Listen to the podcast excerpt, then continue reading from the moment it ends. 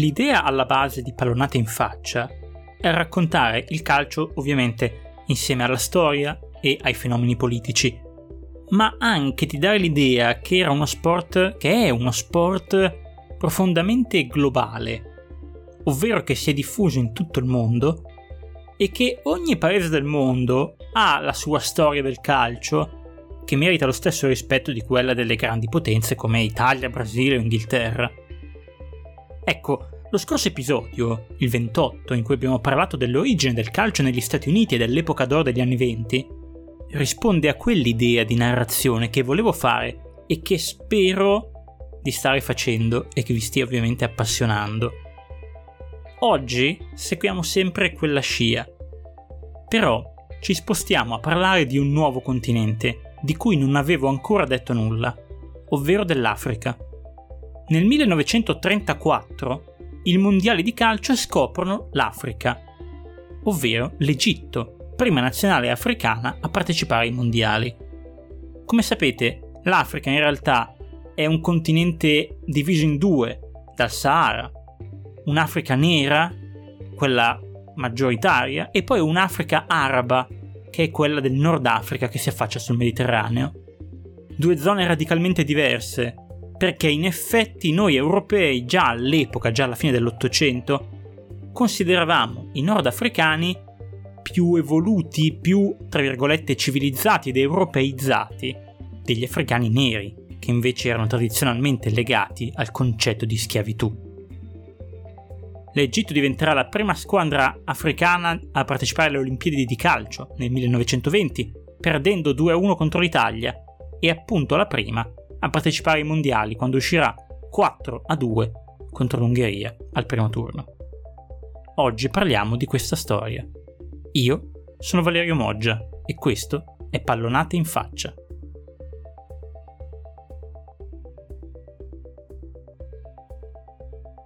Anche qui, come nel discorso fatto per gli Stati Uniti, dobbiamo tornare molto indietro nella storia, addirittura più indietro di quanto fatto per il Nord America.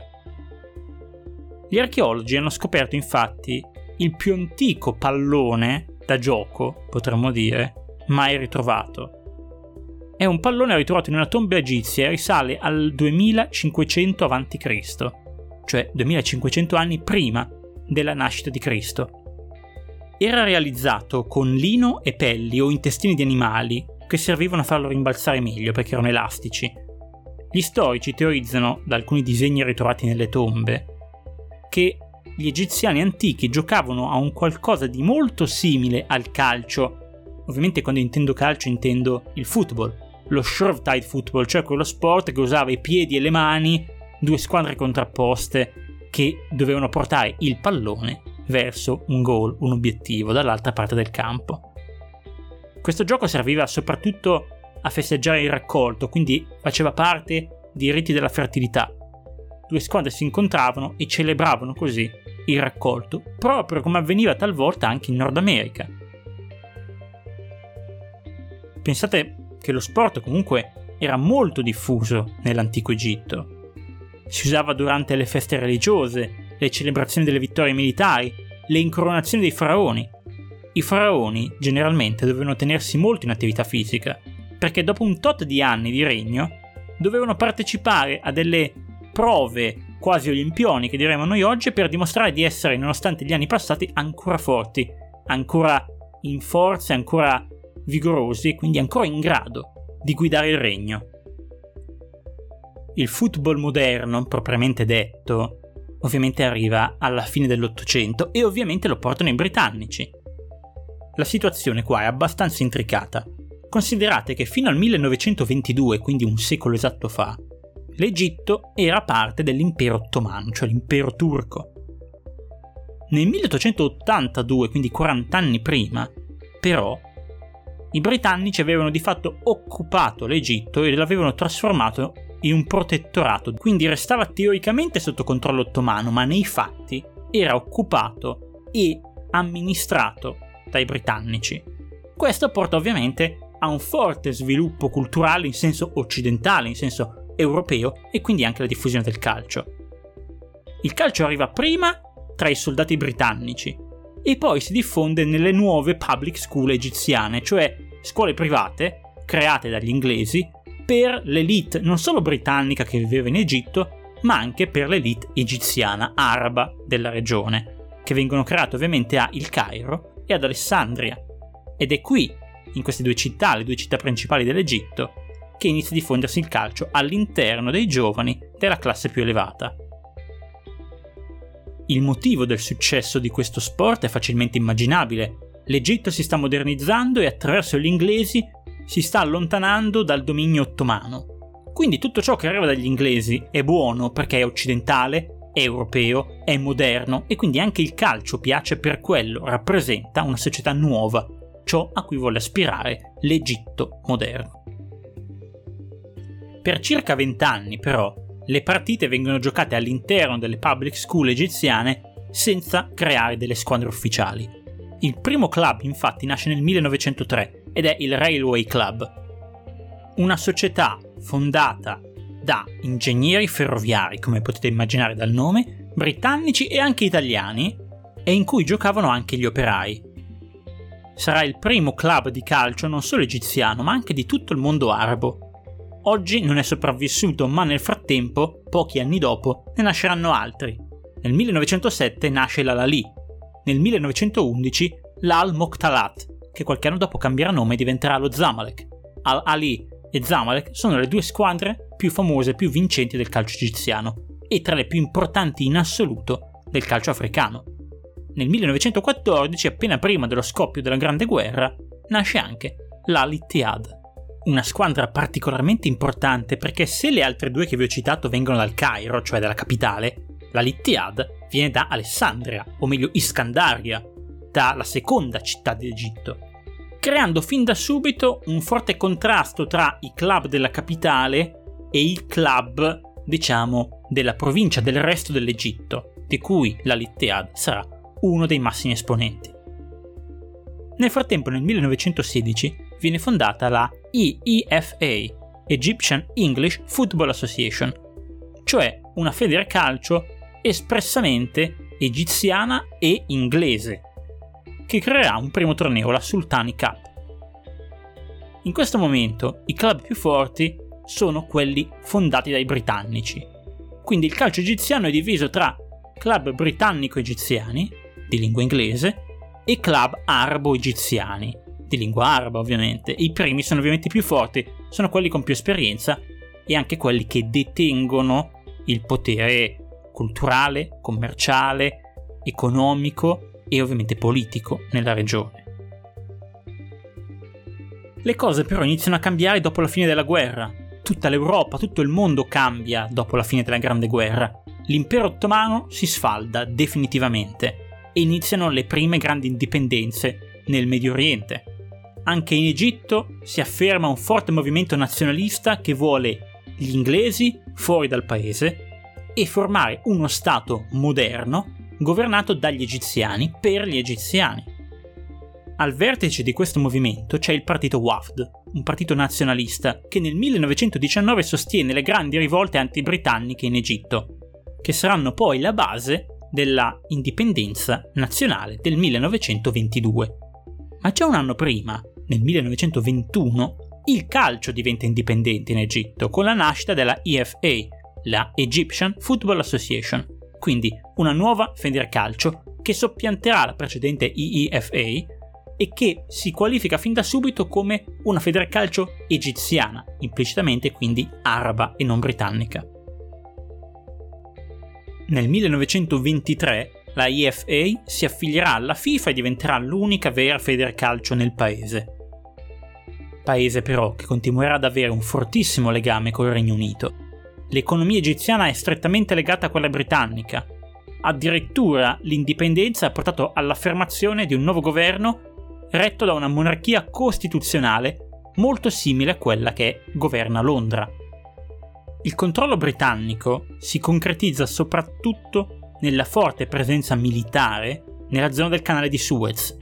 Si tratta di un'area strategica fondamentale perché dal canale di Suez si può collegare il Mediterraneo e quindi l'Europa, con il mondo arabo e asiatico, dove ovviamente c'è l'India, cioè una delle principali colonie dell'impero britannico.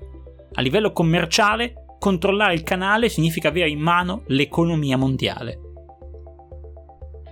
Nel frattempo la politica si sviluppa molto rapidamente in Egitto. Da un lato abbiamo i sostenitori della monarchia, cioè i conservatori e i liberali, ma dall'altro stanno emergendo nuovi movimenti che raggruppano attorno a sé le masse popolari. Da un lato il Partito Comunista, dall'altro la Fratellanza Musulmana.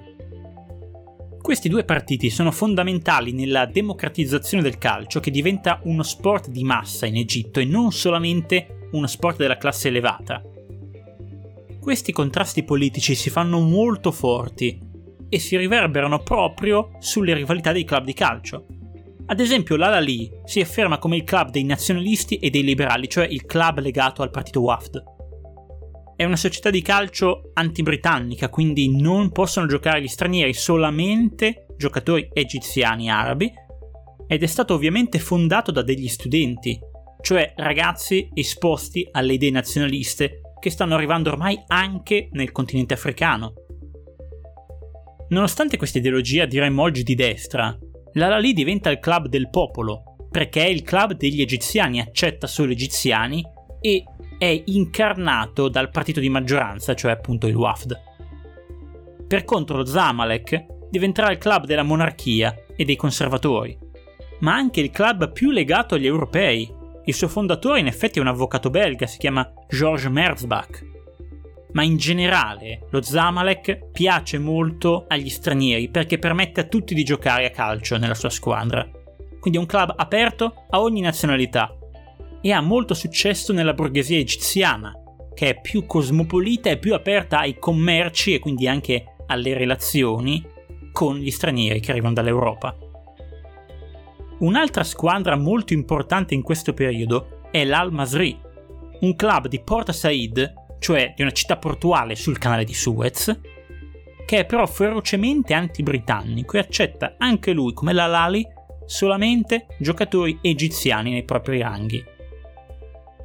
L'Al-Masri diventa molto importante e famoso in quest'epoca, non solo perché rappresenta, diremmo, la provincia, cioè una città piccola ma molto lontana dalla capitale, allo stesso tempo però rappresenta il simbolo della resistenza nazionalista egiziana contro il dominio militare britannico nella zona del canale di Suez. Lo sviluppo del calcio in Egitto inizia a farsi notare durante le Olimpiadi, i principali tornei prima del 1930. Nel 1924 gli egiziani vincono a sorpresa 3-0 contro l'Ungheria, una grande corazzata, e accedono così ai quarti di finale delle Olimpiadi di Parigi dove poi usciranno contro la Svezia. La vittoria sull'Ungheria è clamorosa, anche se va detto che gli ungheresi in realtà avevano una frattura interna allo spogliatoio, di cui magari parleremo in un episodio futuro. Però resta il fatto che per la prima volta una squadra africana, o meglio una squadra che non arriva dal Sud America, batte una squadra nazionale europea. L'impresa viene sfiorata addirittura migliorandosi nel 1928 ad Amsterdam, quando l'Egitto batte 7-1 la Turchia, quindi la squadra dei vecchi dominatori ottomani, e poi batte 2-1 il Portogallo, arrivando al quarto posto perdendo la semifinale con l'Argentina e la finale terzo-quarto posto contro l'Italia. Quarto posto alle Olimpiadi sarà il miglior risultato della storia del calcio egiziano. Nel 1930 ovviamente la nazionale dei faraoni non può andare ai mondiali che sono in Uruguay per ragioni economiche e logistiche, ma quando si tratta di fare i mondiali nel 1934 in Italia, quindi a brevissima distanza, di fatto appena oltre il mare Mediterraneo, l'Egitto partecipa e diventerà appunto la prima nazionale africana a prendere parte ai mondiali. Uscirà subito 4-2 contro l'Ungheria, come vi ho detto, una vendetta, diciamo, per quello successo nel 24, però va notato che in quella partita l'Egitto farà comunque una mezza impresa. Andando sotto 2-0, i faraoni riescono addirittura a pareggiare con una doppietta di Abdurrahman Fauzi, attaccante dell'Al-Masri, e arriveranno anche a segnare il gol del 3-2 spaventando tantissimo i magiari. Questa rete però verrà annullata per fuorigioco. L'Egitto perderà 4-2, ma recriminerà molto per i torti arbitrali subiti, in particolare per un fallo sul portiere Mustafa Mansour Mansour nel 2002 alla BBC ha raccontato quello che è successo in quella partita e queste sono le sue parole. Il quarto gol degli ungheresi nacque da un brutto fallo su di me. Avevo preso il pallone dopo un cross, ma il loro attaccante mi colpì col ginocchio sul petto. Mi ruppe il naso col gomito, io finì all'indietro, spinto oltre la linea di porta.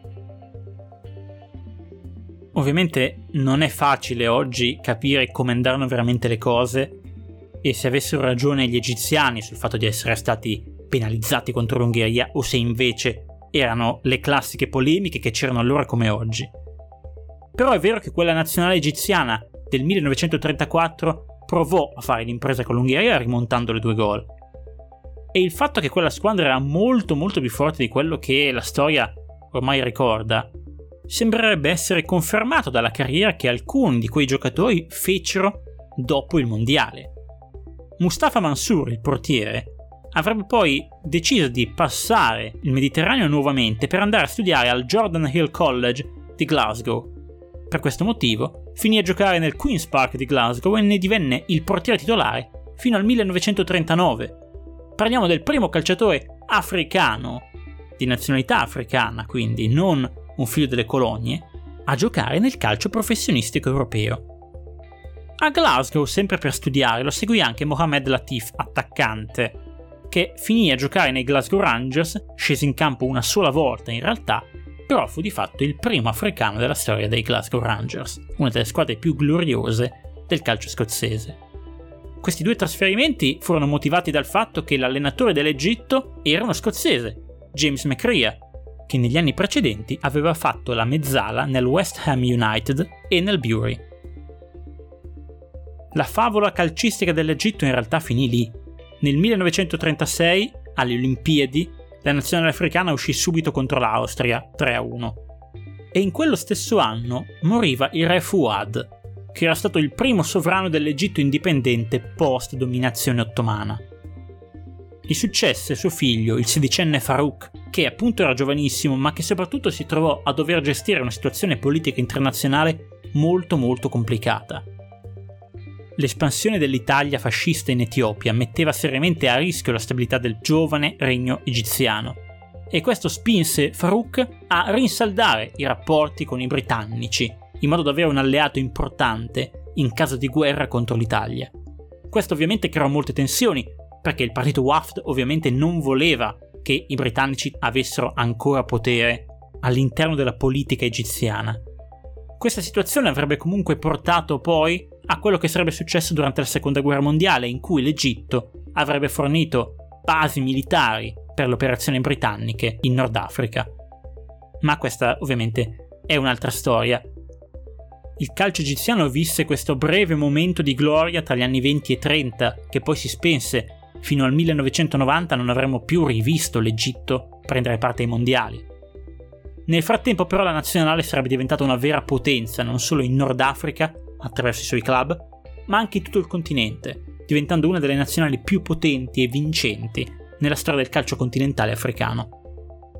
Ma anche questa è un'altra storia che terremo per gli episodi futuri.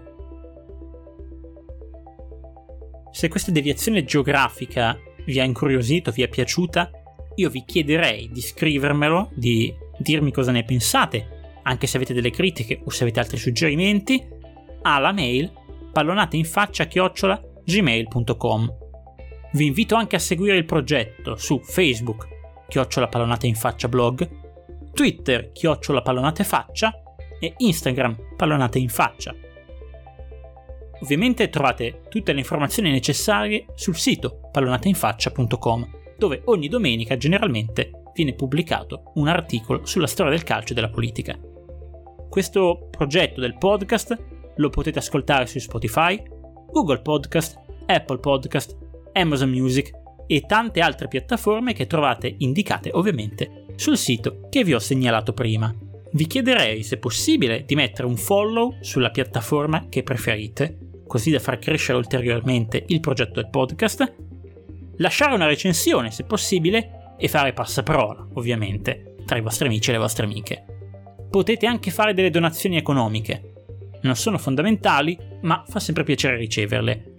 Quindi potete andare sul sito dove c'è scritto tutto e vedere che potete donare attraverso PayPal o GoFundMe. Io vi ringrazio tutti e tutte per l'ascolto, il supporto di qualunque tipo esso sia e vi do appuntamento al prossimo episodio di Pallonate in faccia.